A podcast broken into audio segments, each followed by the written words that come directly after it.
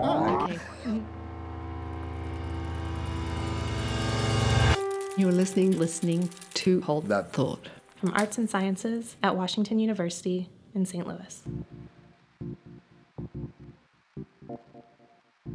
Thanks for listening to Hold That Thought. This season, one of our focus topics is attraction. And no, I don't just mean romantic or sexual attraction, though that is part of what we're going to be talking about today, at least from a non human point of view. In the series, we'll be hearing from a psychologist, a chemist, and a writer, for example. But to kick off the series, today we'll be learning about the biology of attraction from Yehuda Ben Shahar. Dr. Ben Shahar is an assistant professor of biology here at Washington University in St. Louis. One of his research areas focuses on the genetic basis for animal behavior. Now, if we take a step back and think about animal behaviors, whether those of a human or a fruit fly, many of the things we do are in response to our senses touch, taste, sight, sound, smell. And if you take a step back again, these responses are often linked to attraction. I think every time you respond to a specific sensory cue, if it's favorable, often you're attracted to it. It could be food, it could be a, a mate, it could be a warmer or colder spot. In biology, we, we can assign positive and negative values for everything, so you can have sort of negative attraction as well, which means you're trying to get away from a specific interaction. And sort of from a biological point of view, these are equally important. So, the concept of attraction can apply to a wide range of animal behaviors. But in the research we'll be hearing about today, Dr. Ben Shahar narrows in on a few specific areas. One thing we're interested in is to understand two aspects of, of sexual attraction. So, we're trying to understand how individual animals make the decision of who to court, when to court, and the other is the difference between males and females during that courtship. We're not talking about all animals here. In Ben Shahar's lab, he studies Drosophila melanogaster, better known as fruit flies. So, to take the attraction theme to another level, I asked Ben Shahar what drew him to studying these tiny animals in particular. The reason why I find flies attractive is that they're excellent model to understand how genes affect these kind of traits. I mean, this was probably one of the first organisms that people actually showed that genes can be studied in the context of behavior. Still, some people argue that behavior is sort of outside the realms of classic genetics. It's easier to see the effects of environment on behavior than to see effects of genetics on behavior. But most most geneticists and most people who work nowadays, I mean, uh, that's not a, a real paradox or an issue. I mean, it's it's very clear to all of us that genes affect behavior. So, what exactly makes Drosophila such a good tool for understanding how genetics relate to behavior? It's very easy to manipulate their genome. We can stop genes from doing what they're doing. We can induce genes to do what they're doing when they're not supposed to. We can take things out, put things in. We can put fluorescent proteins that will show us where specific neurons are.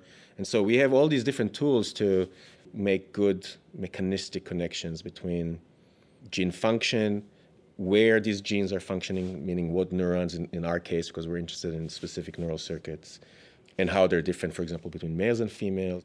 At least in fruit flies, the behavioral differences between males and females are very clear. During evolution, basically, the ability to produce sexual behavior evolved to be sort of hardwired. For example, males, we know they don't need to learn how to behave like a male. It's very what we call innate. You can take a male that has never seen another fly in their lives, you can grow them in isolation, and you put them with a female, and right away they'll know exactly what to do. What to do in this case is courtship behavior, which I was interested to learn actually includes a male fruit fly singing to its potential mate. In his research, Ben Shahar asked questions about what prompts male fruit flies to begin these behaviors and also what might inhibit them from mating. How do they know that it's the right species, for example? What kind of cues are they using?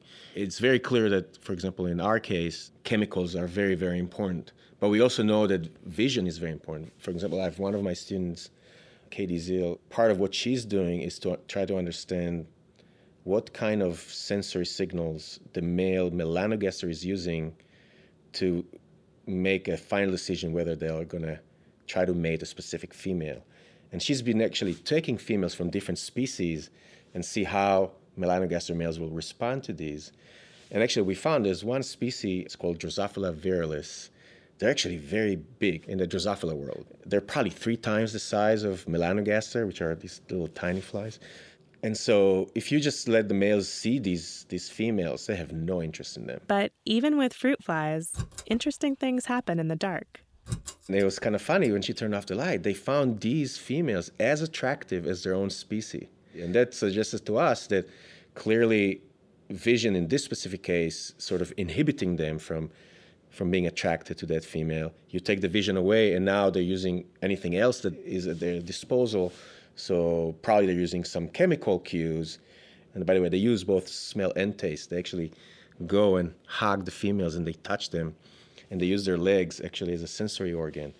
The males are, you know, they're pretty promiscuous, and at least in melanogaster, they they always go after anything that looks remotely a possibility.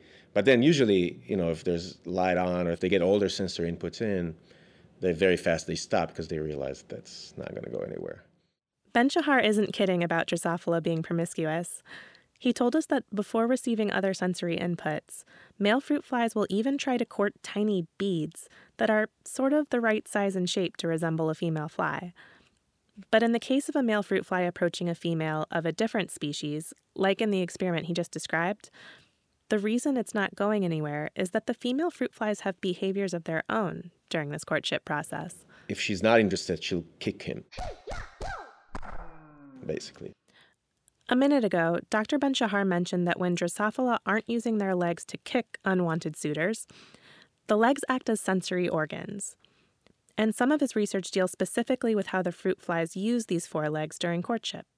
So one area we kind of focus on is the is that part when the male goes to the female and touch her and gets that they get this what we call contact pheromone information, and we think that that's actually very very important for getting the male really going strong after the female. So if we so we identified a group of neurons in the forelegs of males. We think that these neurons are specifically tuned to these kind of signals, those contact pheromones. So for example, if we block these neurons from functioning normally, we can see that they can find the females almost as well as wild type animals, but they just don't get excited. It takes them much longer to really start singing and do all the things that a wild type male will do in seconds. It takes minutes, sometimes up to 10 minutes before they ever show anything. So they're really lousy at that.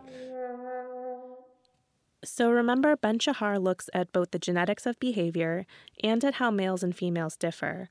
And it turns out that these neurons in the forelegs of Drosophila are one of the areas where these differences are very clear. If you look at these neurons, they are in males and females, but what we found is that in, in males, the neurons from both legs, they kind of they go back to the nervous system, and then there's the midline of the body. When they come in, they actually cross the midline. So, you know, a lot of neurons do that. But when we looked in the females, exactly the same neurons, we saw that they come in and then they stop. So there was a very, very clear, robust difference between males and females of how these neurons are sort of wired. So that's another thing. So now we're trying to understand, okay, what, why are they wired differently in males and females? What kind of genetic factors determine these neurons to be wired as we see in the male versus what we see in the female?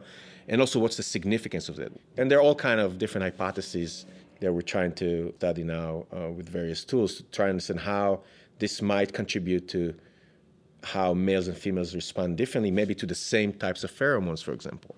Because we know that a lot of pheromones might elicit specific type of behavior in the male and something else in the female. So it's pretty exciting to us. But the experiments dealing with neurons and forelegs don't stop there.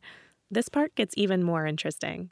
Recently, we did some cool experiments where we used genetic manipulations to actually make these neurons think that they are female neurons, even though they're actually in the male. So you sort of you create an, a male that has just one population of neurons that develop as they were in a female, basically. And what we found in, in those males is that they actually were fine courting females, but they suddenly started liking males. So males usually don't court males but these males will court males. But then we gave them a choice between male and female, and they still prefer female. So then, so so this is just an example of how we can start doing the, all kind of manipulation and start to understand how do they make these decisions. So, so the way, for example, one way to interpret these data is to say, well, maybe they're missing some sort of an inhibitory signal from the male. So if there's only male there, they go, you know, after default, and they'll go after these males. But if you actually give them a female, there's still something attractive in the female. So then they weigh, okay, I have a male and I have a female. Uh, I'm still, go- I still prefer to go after a female. As fascinating as these results are, Ben Shahar is quick to point out that flies and humans are very different. And these experiments have nothing to do with human attraction or sexuality. And, and it's not that you do these kind of studies and think that there are any implications to, to human biology. And that's something I always try to make sure that people don't get confused. I mean, there's nothing truly analogous in these behaviors that represent anything related to human sexuality. We just use it as a model to understand how they do it, what kind of neurons, what kind of pheromones, what are what are the receptors, what are the actual proteins that detect these molecules, why these receptors are different in different species, how are these kind of differences affect males and females' decisions to say yes or no during sexual interactions. Many thanks to Dr. Yehuda Ben Shahar for contributing to Hold That Thought. You can find a link to his faculty page on our website. We're at thought.artsci.wustl.edu. That's thought.artsci.wustl.edu. There you can also find more podcasts from this season and our archives. Thanks for listening. Thank you